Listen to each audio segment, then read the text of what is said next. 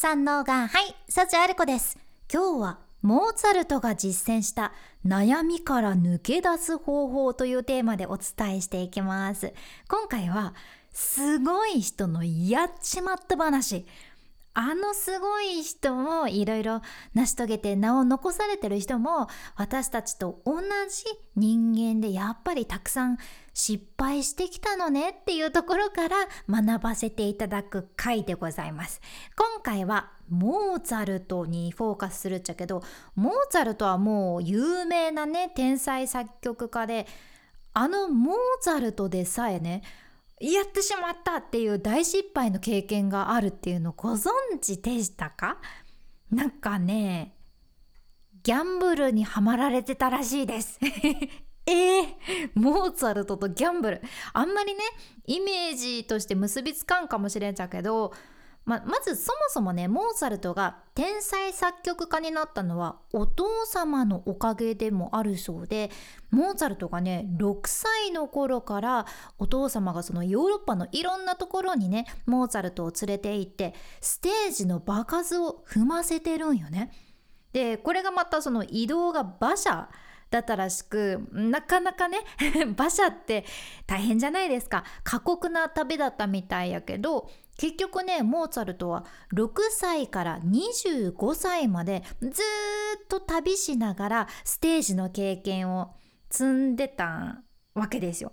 でもちろんピアノのスキルもそれだけね磨かれていくけどその旅の途中モーツァルトはね貴族とか富裕層のお家にも出入りすることになってでそれでなんとなんとなんとトゥルルルトゥルモーツァルトカードゲームにはまるの巻でございます。そうなんです。モーツァルトがね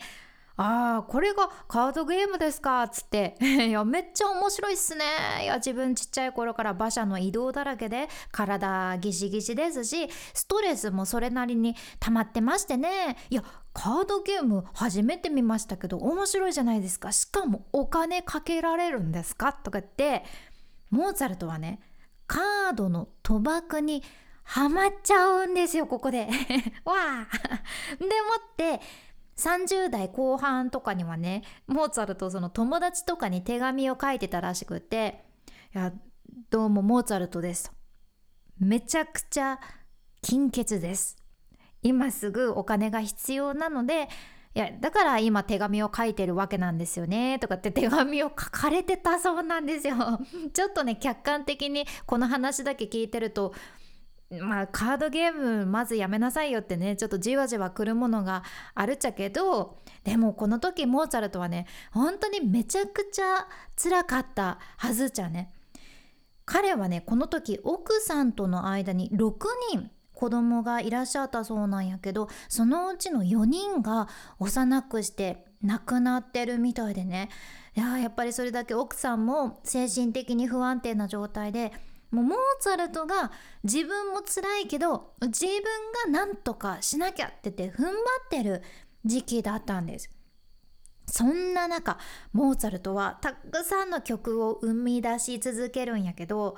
モーツァルトってその30代ではね暗くて悲しい系の単調の曲をね作るようになっとるじゃんやっぱり自分の感情とリンクしてるんよねただこれが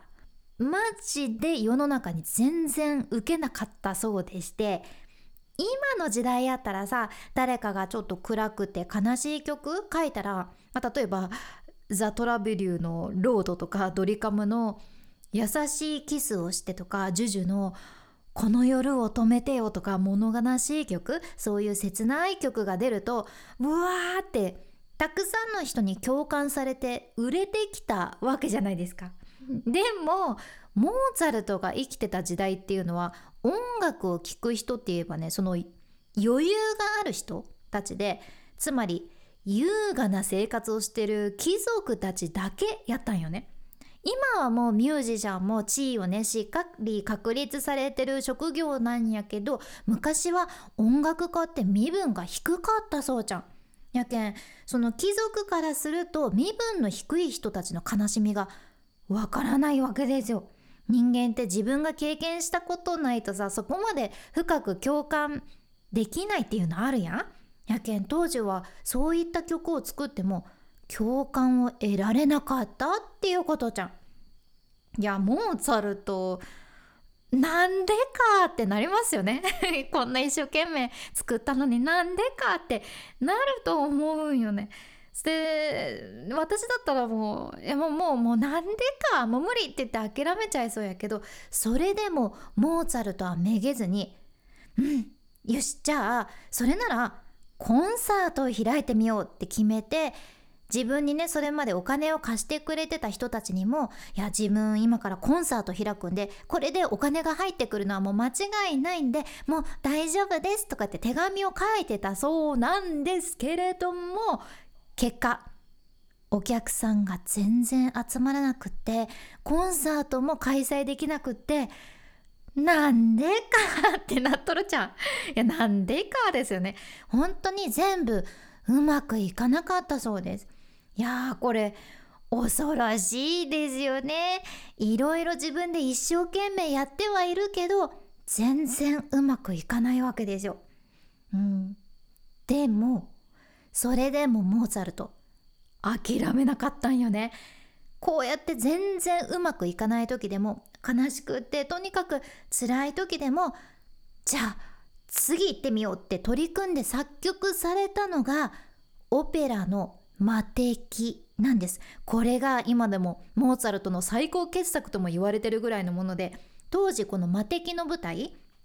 初演その最初から2回モーツァルトが指揮を通ったそうじゃけどさ連日たくさんお客さんが来て満員になったそうなんです。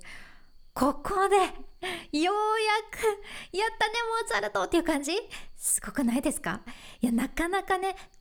くじけずめげずに挑戦するってこう気持ちを強くしてなきゃなかなかできないことやなって思うんやけどでもやっぱりこういったモーツァルトの話を聞いてももがいて悩みながらもさじゃあこれがダメならこれはどうだって挑戦してたらどこかでふとその階段階段を上るというか問題とか課題を乗り越えられたり突破口が見つかったりするんだなって私も思ったんですよ。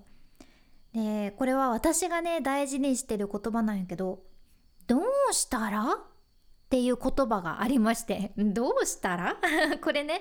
人間何か悩みがある時ってさどうしてって考えちゃうこの傾向あるじゃんね。んどうしてこうなっちゃったんだろう？えどうしてこんなことになるの？とかさこれってネガティブになったり自分を責めることになったり